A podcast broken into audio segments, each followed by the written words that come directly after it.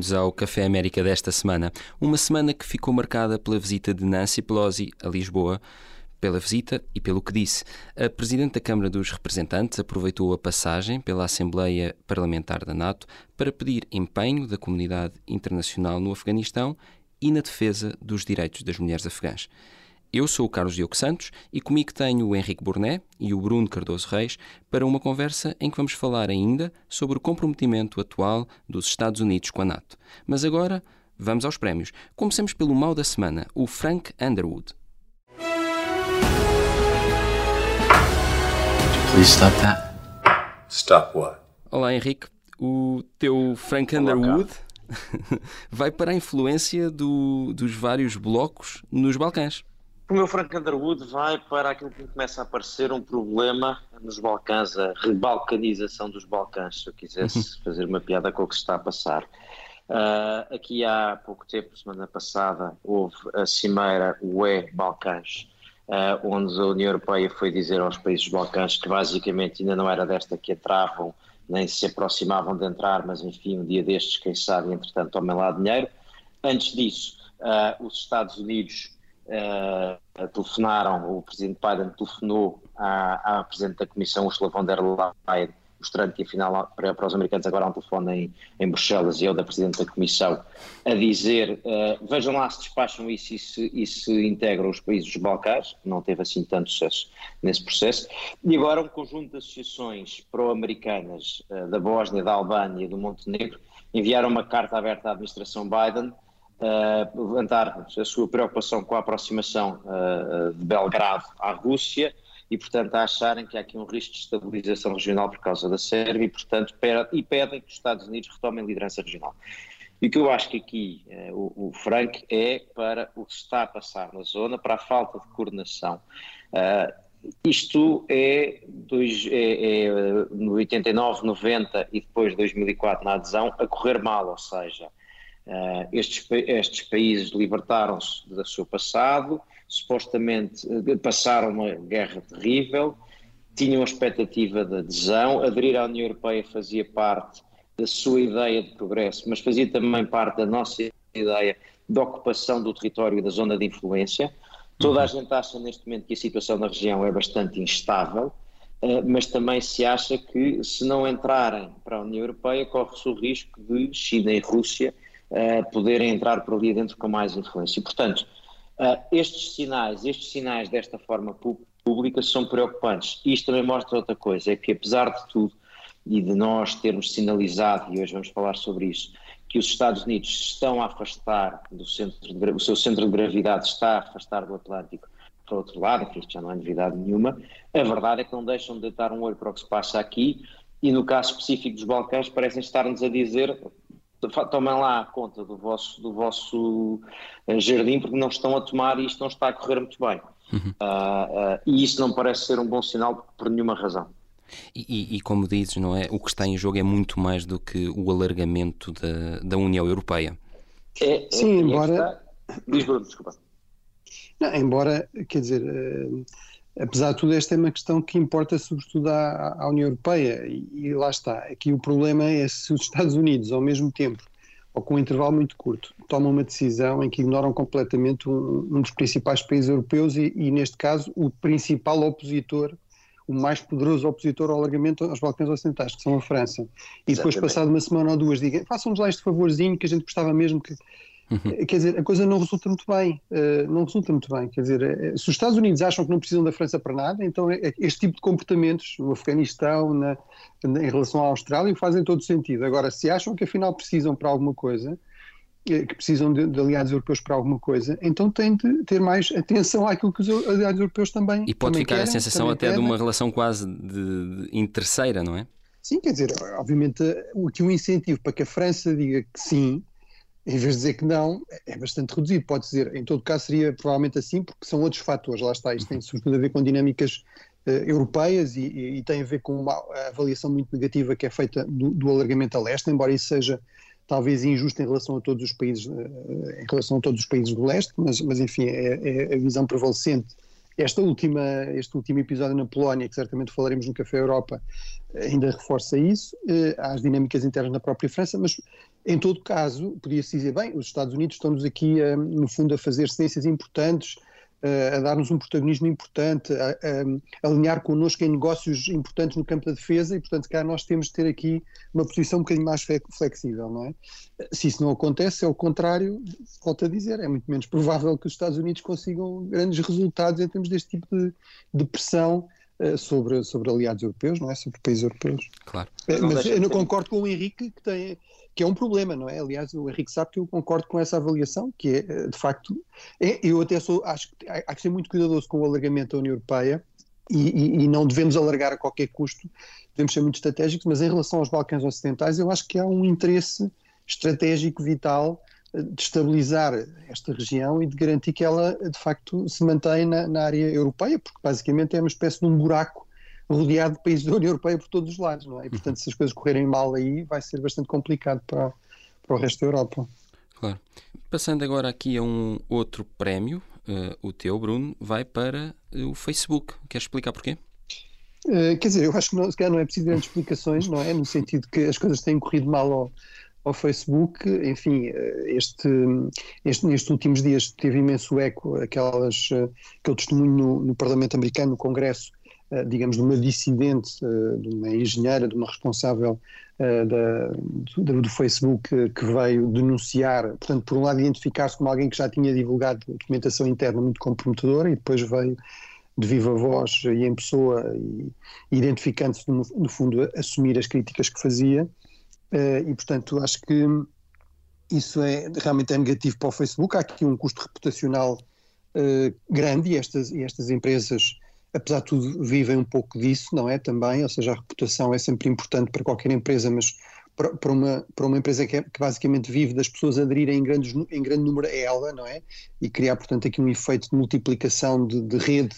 Uh, é isso basicamente que o Facebook vende.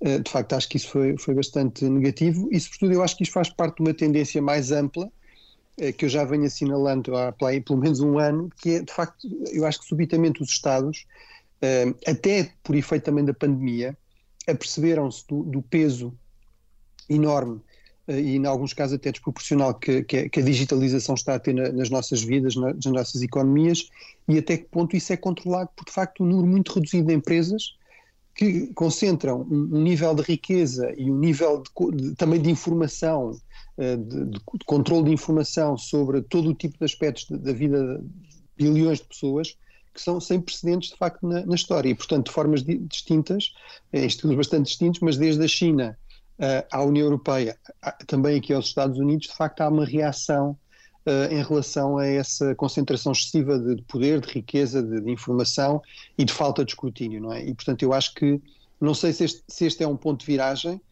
mas eu acho que há aqui sinais de que, de facto, algumas coisas vão mudar e que, provavelmente, digamos, este modelo de, de faroeste eh, digamos, de completa autorregulação uh, em, relação a, estas empresas que são quase naturalmente monopolistas uh, e que de facto concentram um poder exagerado, provavelmente está, está em crise e, portanto, acho que para o Facebook isso é, Bruno, é, Bruno, é são mais notícias. Eu acho que espero que para a democracia sejam, sejam boas notícias, porque há aqui alguns pois, efeitos nefastos da, deste, da forma como estas empresas têm lucrado com, com, com este sistema de, de redes sociais. Não é? Mas, mas é nessa tua expectativa que eu, que eu acho que pelo menos se deve colocar alguns pontos de interrogação, porque eu, uh, eu percebo que diz, enfim, no, no, quando dizes monopólios quase naturais tenho algumas dúvidas que, que se, aplico, que se aplique, mas uh, eu percebo que dizes com o peso que estas empresas têm e, e a relevância que, que têm, porque isto não pode continuar a ser olhado da mesma maneira que era inicialmente, uh, porque não tinha o, o peso que tem. Ah, mas isto dito, eu não fico sempre muito mais descansado quando substituo a autorregulação por uma intervenção pública, seja ela qual for. Ah, porque a tentação dos poderes públicos, ou dito de outra maneira, em alguns países, os, quando os Estados não têm gostado da, do que se passa nas redes sociais, a sua intervenção tem sido para se proteger. Bem sei que estou a falar de não democracias, mas é para dizer que a tentação dos Estados de poderem uh, aproveitar e deitar a mão a mais coisas existe. E, portanto, eu não, eu não, não embarco alegremente numa ideia do Estado querer regular as redes sociais ou querer fazer intervir nisto, uh, sem achar que há aí riscos. porque acho que há aí riscos. Uh, e, portanto, não, não, não fica apenas bom que bom, vão pôr na ordem estes grandes, estas grandes empresas. Atenção, porque quem está a querer pôr na ordem tem também às vezes tentações de que, de que eu também quero fugir. Claro, há, há aqui riscos, não é? Dos dois lados. Eu percebo. E, e, e, e, pegando até um pouco no, no que o Bruno dizia, já, já, já te deixo falar, Bruno, era a questão também da claro. concentração. Eu entendi muito eh, eh, pelo que nós até pudemos ver esta semana, não é? Que apesar de não pensarmos muito nisto todos os dias, eh, nestes últimos dias, quando ficámos com, sem Facebook, sem WhatsApp e sem Instagram, percebemos, não é? Essa concentração e como é que isso tem de facto no dia a dia um, uma importância na nossa vida. Quer dizer, houve pessoas que praticamente acharam que estavam incontactáveis porque não conseguiam estar a receber as mensagens nos grupos, porque no dia a dia nós nem percebemos Sim, que o WhatsApp está ligado ao Facebook, mas de facto há uma concentração aqui que, da qual nós acabamos até por estar Sim. dependentes, não é? Até nas coisas mais simples do dia a dia há algum absurdo. Houve pessoas que eu, eu recebi mensagens que disseram: Ah, eu não, não, não consegui falar contigo porque o WhatsApp estava em baixa. Exatamente. Ainda funcionava, não é? Aconteceu o mesmo. Também, Claro. Eh, o WhatsApp não tem culpa e estas companhias não têm culpa que as pessoas às vezes sejam um bocadinho uh, disparatadas Sim, e mas, eh, mas Henrique, por exemplo, em certos países uh, mais pobres, uh, africanos, latino-americanos, etc., por exemplo, estas empresas fornecem fornecem os telefones, fornecem o acesso à rede, portanto, não, literalmente as pessoas não têm outra, é suposto só usarem aquela, não é? depois, quando eu dizia um, um certo, desculpa, eh, querias eh, dizer qualquer coisa? Não, estava-me a lembrar, por exemplo, tu tens casos, eh, aliás, por isso é que criaram muito o, o, uso de deixar mensagens de voz. No Brasil, como antes, como falaram, o telefone era caro, usava-se muitas vezes um sistema de, de, de uhum. espécie de walkie-talkie e, portanto, usam hoje em dia muito o WhatsApp para deixarem mensagens de voz uns aos outros e, portanto, quando a rede vai abaixo é como se a rede telefónica tivesse ido abaixo. Sim, ou tem custos de mandar imagens, etc. Mas, mas enfim, mas, mas quando eu falava, por exemplo, de, de um certo monopólio natural, no fundo é, é, esta ideia de que uma rede, uma rede social, no fundo, eh, lucra imenso eh, em ter muito, muita gente a participar, não é? A partida é isso que se, que se pretende, não é? Além do produto em si que oferece, oferece também, no fundo, essa rede. E, portanto, quanto mais pessoas já, já têm, no fundo, há aqui uma espécie de tendência para, um, para uma certa monopolização natural. Agora, é claro que também há aqui um elemento deliberado, ou seja, o que é também grave é que o próprio Facebook, eh, quando há competidores noutras áreas, como o Instagram ou o WhatsApp, que podem competir de alguma forma com o Facebook, por exemplo, nós sabemos que tem um certo problema de etário, ou seja, tende a ser vista já um, um bocadinho como uma rede para pessoas mais velhas, pelo menos pelas pessoas realmente novas, uh, portanto eles, eles, eles vão comprar e portanto impedir que essa uh, que, que, que, isso lhes escape ao controle. E portanto acho que até em termos da defesa de uma boa economia de mercado dinâmica e competitiva, isso cria problemas e desafios que devem ser enfrentados. Não quer dizer que não haja riscos e problemas, mas eu acho que a ideia da, da autorregulação é claramente, um, uh, claramente não está a funcionar. Uh, este, estes testemunhos são, são bastante, desse, desse, ponto de vista, bastante reveladores. Uh, não me espanta que o que prevaleça aqui seja a questão do lucro. Uh, acho que durante muito tempo nós, em relação à internet, enfim, eu penso que eu próprio não, não caí muito nisso, mas mas não admito que até eu tenha caído, mas esta ideia de uma espécie de tecnofascinação e tecno-otimismo, não é? Como era a internet ia libertar o mundo e só, só viriam daí coisas boas, a mim sempre me pareceu que qualquer tecnologia, qualquer meio de comunicação pode ser utilizado com grande impacto por fazer coisas boas e por fazer coisas más, depende não, de não, quem, não, quem está por trás, não é? Não mudam a natureza humana. Exato, não, muda, não alterou a, natureza. humana. E, e, de facto aqui é uma questão de escala, quer dizer, eu estava a ver os números, de, a comparar a capitalização destas grandes tecnológicas e Facebook, o Facebook não é, não é das maiores, é tipo metade do tamanho da Apple, que é maior, mas uh, o, o, Facebook tem, um, tem uma capitalização que é superior ao PIB de países como uh, os Países Baixos, ou a Arábia Saudita, não é? Ou a Suíça tem, tem um PIB que é para aí 4 ou 5, portanto tem um valor de mercado que é para aí 4 ou 5 vezes o tamanho da economia portuguesa. E, portanto, parece-me evidente que quando está a falar com atores desta dimensão, eh, não é demasiado pedir que os Estados tomem aqui algumas medidas, algumas precauções uh, e introduzam algumas, alguma regulamentação, agora com atenção a esses riscos que o Henrique assinalou uh, bem. E claro, e que são grandes e, nomeadamente, em, em diversas geografias são ainda maiores. Um, depois dos maus da semana, é a altura de passarmos agora para o Prémio Donut, que distingue o que de melhor aconteceu.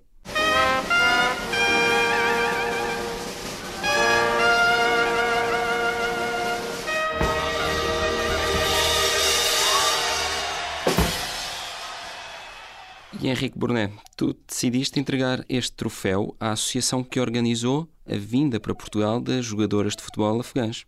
É verdade, e eu tenho aqui que fazer um disclaimer porque eh, não, não sendo parte interessada, há aqui uma, uma, uma relação nesta história, preciso de fazer o disclaimer. É que de repente eu apanhei num grupo de família uma fotografia, uh, porque a minha sobrinha é jogadora de futebol, e de repente apanho uma fotografia fabulosa uh, em que está ela a jogar uh, estão as duas atrás da mesma bola, está ela e é capitã da seleção do, do Afeganistão, que se chama Farkunda Mutaj, uhum. ou enfim, a melhor aproximação. Uh, e, portanto, são duas miúdas a jogarem bem, mas com um ar de felicidade enorme. E isso levou-me atrás uh, desta história de como é que, como é que estas miúdas uh, da seleção afegã de futebol, seleção feminina afegã de futebol, tinham vindo parar a Portugal. E a história é fabulosa, porque é uma daquelas coisas que é muito americana. Há, há, nós, muitas vezes neste programa, chamamos atenção para algumas coisas uh, disparatadas e graves que acontecem nos Estados Unidos, e ainda hoje faço tensões de fazer isso, mas eh, este é um daqueles casos da América no seu melhor. Isto acontece porque é um homem chamado Nick McKinley, que é veterano da Força Aérea, ex-agente da CIA, que criou uma ONG chamada The Liver Fund e que eh, investe basicamente em salvar pessoas do tráfico, tráfico humano e, portanto, salvar pessoas que estão sujeitas, correm risco ou foram uh, traficadas. E, portanto, uh, e neste caso salvaram 80 uh, afegãos, ou seja, a equipa, a seleção de futebol feminina, e, além disso, salvaram, acho que cada uma das raparigas podia trazer mais duas pessoas com elas, o que deu um total de 80 pessoas que vieram e eles organizaram aquilo tudo e eles acabaram por vir para Portugal.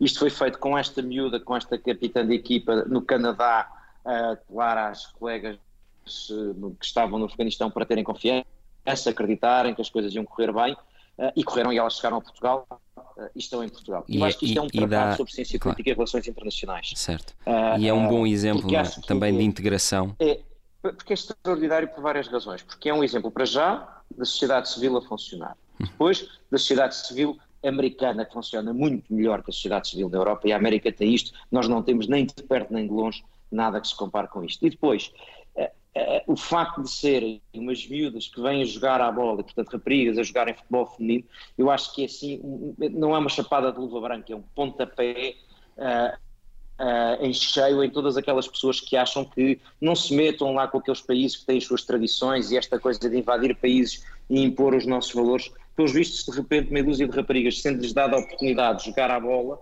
gostam, claro. e, e, mas se estiverem no Afeganistão de hoje em dia não podem. Portanto, certo. eu acho que tudo isto é um tratado de relações internacionais. E nós, portugueses, temos a sorte de, uh, no fim da história, com o apoio de Portugal também, estas medidas terem vindo parar a Portugal. Que sorte. Uhum. E ainda vão parar e, a nossa seleção e, feminina, se calhar. com, com, com, jeito, com jeito, daqui a uns uh, anos falaremos não, disso. Queria, queria-me associar ao prémio uhum. e, e, realmente uh, também esta leitura que é eh, cuidado com os simplismos na, na política claro. internacional, seja em relação aos Estados Unidos, seja em relação ao Afeganistão. Claro. Acho que é de facto um, um, ótimo exemplo de que o mundo é muito mais complicado do que, do que estas interpretações muito simplistas, muito fáceis e também politicamente convenientes, muitas vezes eh, claro. nos, nos, querem fazer crer. É?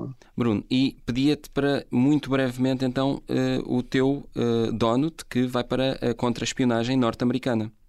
Sim, depois de, enfim, de, de, uma reportagem que surgiu na, no New York Times, de facto, a dizer que a CIA está muito preocupada com a sua enorme dificuldade em, em encontrar, em manter redes de espionagem, digamos, com, com pessoas, não é, com agentes eh, plantados em, em países hostis.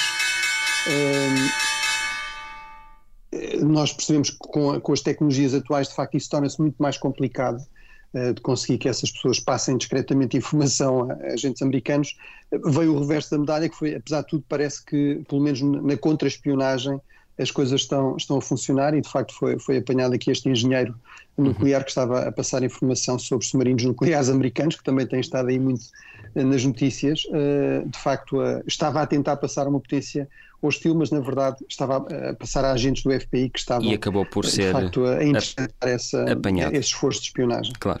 E sem tempo para mais, vamos agora atualizar as notícias e já voltamos para a segunda parte, onde vamos analisar o que disse uh, Pelosi em Lisboa e fazer o ponto da situação sobre os desafios atuais da NATO e ainda temos alguns prémios. Até já!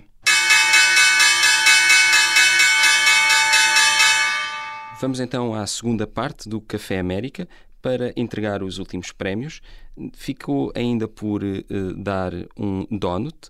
Uh, eu queria, uh, muito brevemente, e para terminar os bons da semana, entregar o meu donut ao governador da Califórnia, que assinou na última semana um decreto que acaba por pressionar os retalhistas, os, os donos das maiores lojas, a terem uma secção de brinquedos sem género, depois de que até falámos aqui na última semana sobre alguns exageros, como o que a Madalena Meyer Rezende trouxe sobre uh, uh, o, o, tabu em torno da palavra mulher, uh, trocando-a por outras sem género, pareceu-me um bom exemplo. A legislação aprovada agora não proíbe as clássicas secções para menino e menina, mas acrescenta uma outra com brinquedos que não têm etiqueta e algumas das maiores marcas já responderam a, este, a estes apelos e, e, e como o caso da Lego é, é, é um exemplo que já disse que vai ter de facto uh, brinquedos uh, para, para esta secção. Uh, Pareceu-me que era aqui um, um, um, um, tema também mais leve, mas também para fazer um pouco de, de justiça àquilo que, que são e, e, que é a importância de facto de, de, estarmos atentos a estas matérias. O governador da Califórnia tem sido muito criticado pela oposição na resposta à pandemia e parece que agora vem de lá um, um bom exemplo que não tira de facto a diversidade, mantém o que existe, mas que acrescenta e dá mais uh, opções a quem possa não se identificar com uh, o, o, que já existe. E uh, para premiar o disparate da semana, vamos agora ao prémio Sarah Pellin.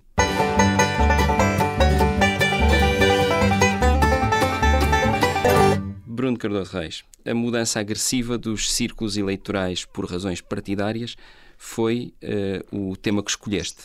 Sim, quer dizer, eventualmente até podia ter dado um prémio mais, mais sério, uh, mas, uh, mas de facto um, acho que é, é, um disparate, mas um disparate aqui não no sentido de uma coisa divertida, mas de uma coisa, embora às vezes tenha, tenha efeitos divertidos, por assim dizer, ou seja, círculos eleitorais com desenhos completamente, digamos, esquisitos, não é? Com, uh, com dividindo cidades ao meio, ou até em vários bocados, etc. Uh, eh, mas, mas, no fundo, isto tem a ver com, com uma longa tradição na, na, política americana, que é, de facto, os Estados, é ao nível dos Estados que se decide como é que funcionam as eleições nos Estados Unidos, mesmo as eleições federais, ou seja, mesmo as eleições para presidente, como nós, aliás, fomos, fomos descobrindo agora nos últimos anos, Uh, isto tem, tem aqui uma manifestação, digamos, extrema, que é estranha, por exemplo, para nós, onde, digamos, os círculos eleitorais são feitos em função da demografia, são, são basicamente estáveis, e, e em, todo caso, as questões eleitorais são, são digamos, são administradas por uma comissão que é suposto ser mais ou menos independente.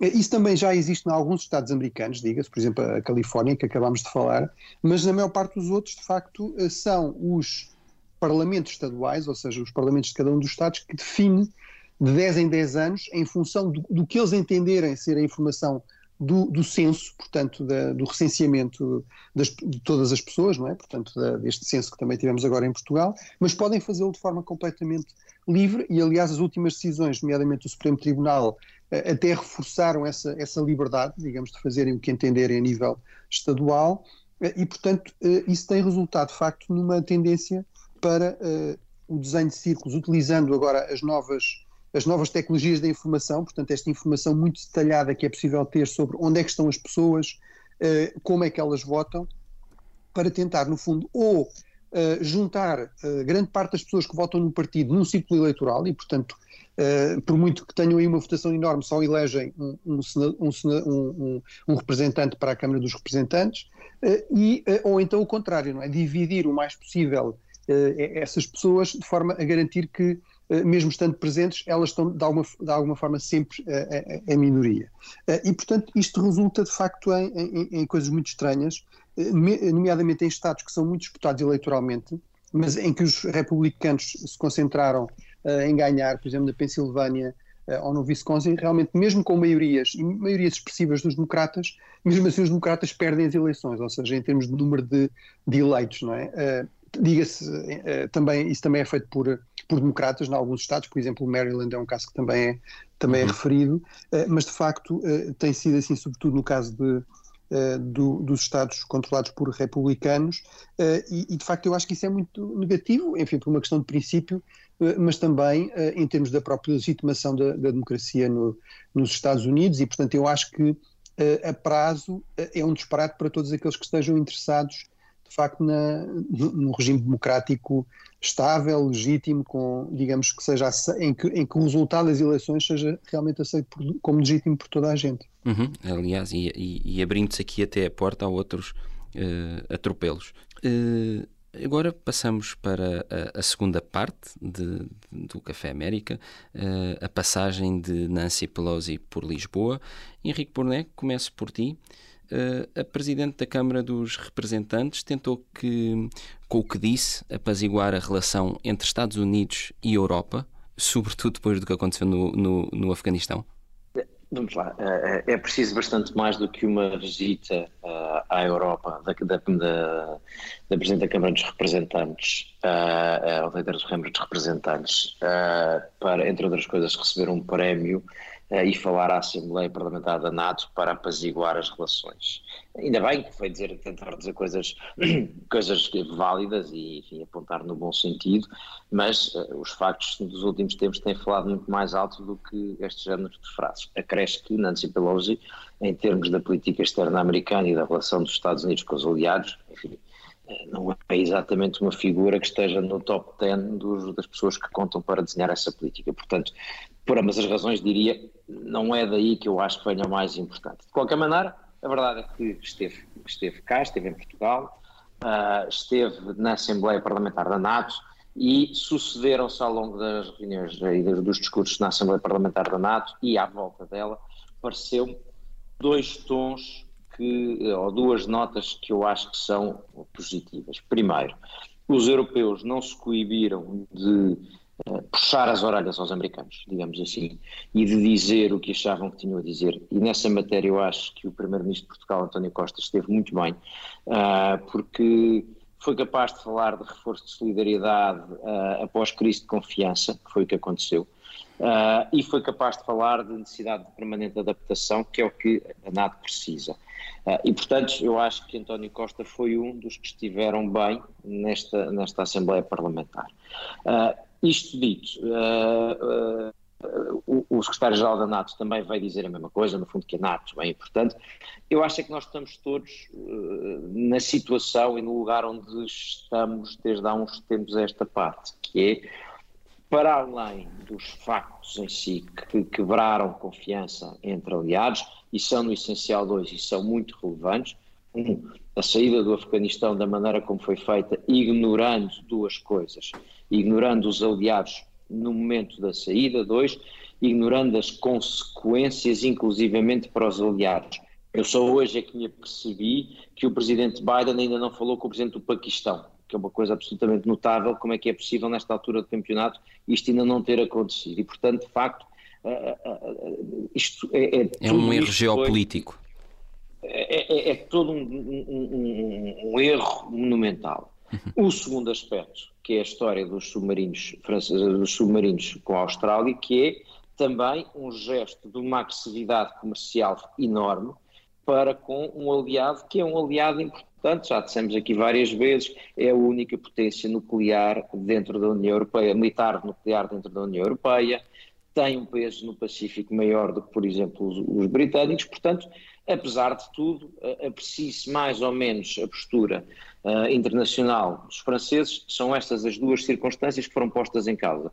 E a verdade, eu acho que isso fala muito mais alto uh, do que qualquer intervenção neste momento que não seja uh, depois, uh, depois uh, refletida em, em, em, atos, foi aquele acordo feito entre os franceses e os gregos, em que basicamente a Grécia de repente veio dizer eu conto é com os franceses na eventualidade de um dia ter problemas com os turcos, que são meus parceiros da NATO. E, portanto, há aqui várias transformações e eu acho que isto pede um discurso que não é de palmadinhas nas costas, nem de somos aliados, isto é muito importante, pede um discurso, uma, uma, uma discussão séria sobre em que medida é que Estados Unidos e Europa partilham de uma visão do mundo, que é a visão do mundo ocidental, em que medida é que dividem entre si responsabilidades, como é evidente, e em que medida que é normal que têm situações de tensão e de divergência. Mas talvez seja a altura de falar a sério e, portanto, nesse aspecto, acho que estamos muito longe desta revisão que tem que claro. ser feita. E, e falámos aqui também de, do que disse António Costa, uh, mas também Marcelo uh, fez questão de sublinhar o que é que correu mal, uh, parecendo até hum, ambos alinhados, não é, nesse nesse pensamento europeu, com Marcelo, não só criticar durante a Assembleia Parlamentar da NATO que o diálogo eh, foi insuficiente na saída eh, que ele classificou como embaraçosa eh, do Afeganistão, como lançou ainda uma farpa dizendo que por parte de Portugal há uma lealdade duradoura e imutável, são palavras dele, e que é um aliado nos bons e nos maus momentos. Uh, isto, são, isto é um alinhamento total com aquilo que é a perspectiva europeia, Bruno? Quer dizer, eh, eu acho que eh, acho que de facto por, toda, por toda a Europa houve bastante insatisfação com esta com esta postura norte-americana. No fundo, eu acho que aqui o risco, e é por isso que estes sinais são, são, importantes, é, eh, por um lado, se achar que isto quer dizer que a NATO já não interessa e que, vai, e que, e que devemos sair da NATO, ou que, quer dizer, podemos ser forçados a pensar aqui num plano B, mas à partida isso não seria desejável, não é? Portanto, a NATO é a aliança militar mais antiga da história, com estas características. É, é uma organização militar, não é só uma, uma aliança eh, extremamente robusta e, portanto, dá uma enorme garantia de segurança, de dissuasão de ameaças eh, neste espaço em que Portugal, nomeadamente, se situa. E, um, ehm, e além disso, tem, tem, tem, funcionado também e funciona como um mecanismo de consulta permanente entre os aliados e de procura do, dos consensos.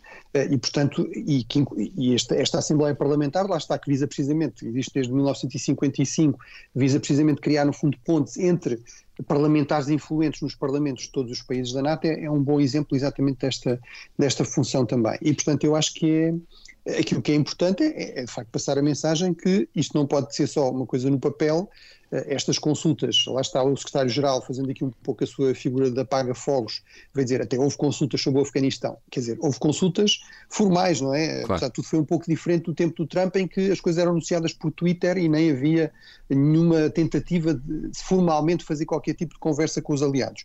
Aqui o grande problema foi que os europeus acharam que as suas opiniões e os seus pareceres e as suas preocupações foram em grande parte ignoradas e que a decisão de alguma forma já estava já estava tomada e, e foi tomada de uma forma muito precipitada e com grandes custos, quer dizer... Todos eh, deram a opinião, pensar... mas quem mandou foram os Estados Unidos. Pronto. E isso, agora, isso também está... E mandou resulta... mal, e ainda por cima uhum. mandou mal. Seja, Exatamente. Claro. Essa liderança, essa liderança corresponde a um dado estrutural, que é os Estados Unidos são muito mais, uh, são muito mais poderosos militarmente, investem muito mais em defesa, uh, portanto, naturalmente tem uma palavra maior a dizer. Agora, isso também, essa liderança também é muito mais forte do que, por exemplo, da China, porque os Estados Unidos, apesar de tudo, são vistos como uma, uma potência com algum elemento, com alguma dimensão de legitimidade, porque do modo geral procuram acertar e, e, também porque procuram realmente consultar e ter em conta um pouco os seus aliados.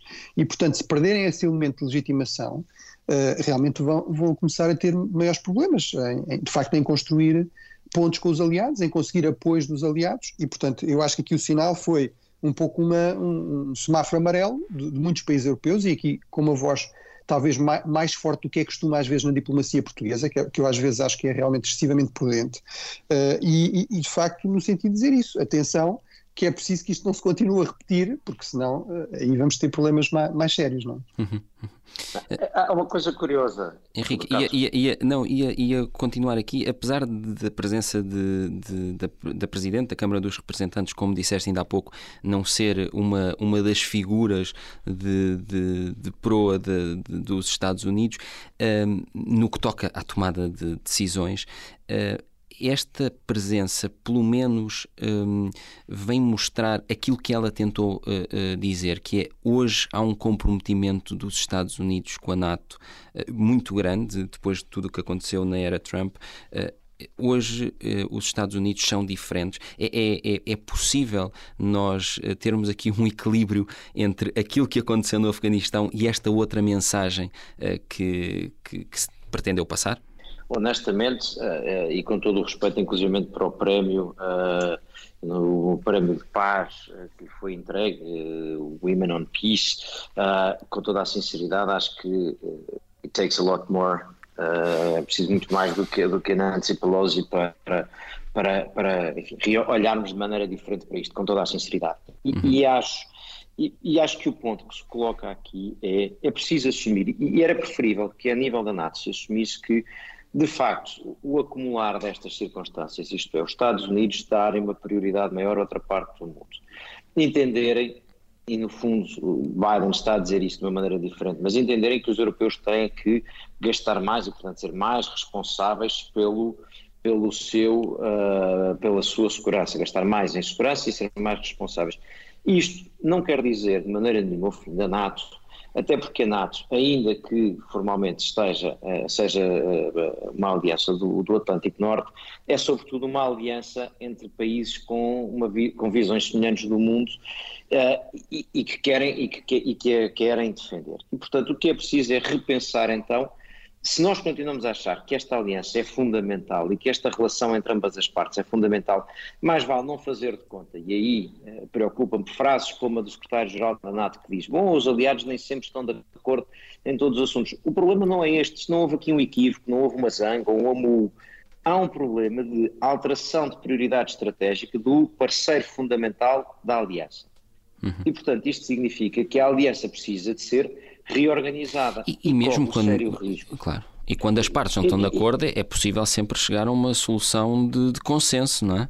Ora, sim, e quer dizer, repara, porque há aqui um ponto para mim que é essencial, que é, porque o, o risco sério, que é o último que eu gostaria de ver acontecer, era o de alguém tentar convencer-nos que se calhar a aliança já não faz falta.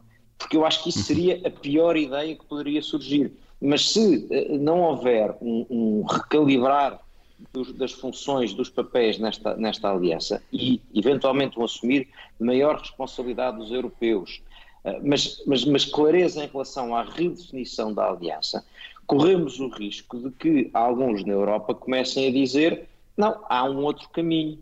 E, uhum. e, e eu acho que aquele. aquele... Não, e são os Estados Unidos que podem, que podem estar um pouco a apontar isso. No fundo, agora fala-se muito este novo conceito que é o minilateralismo ou seja, estas grandes organizações multilaterais com dezenas de países são muito complicadas e, portanto, no fundo é, é, um, é algo que se pode dizer que começou uh, até com o presidente Jorge W. Bush, que é esta ideia das coligações ad hoc. E, o, a AUKUS é, é, um exemplo disso, não é? Portanto, em vez de estarmos aqui a chatear-nos com uma série de países, estarmos aqui a negociar com os franceses, que são chatos, etc., vamos fazer uma coisa a três falamos todos a mesma língua, já temos muita colaboração noutros aspectos.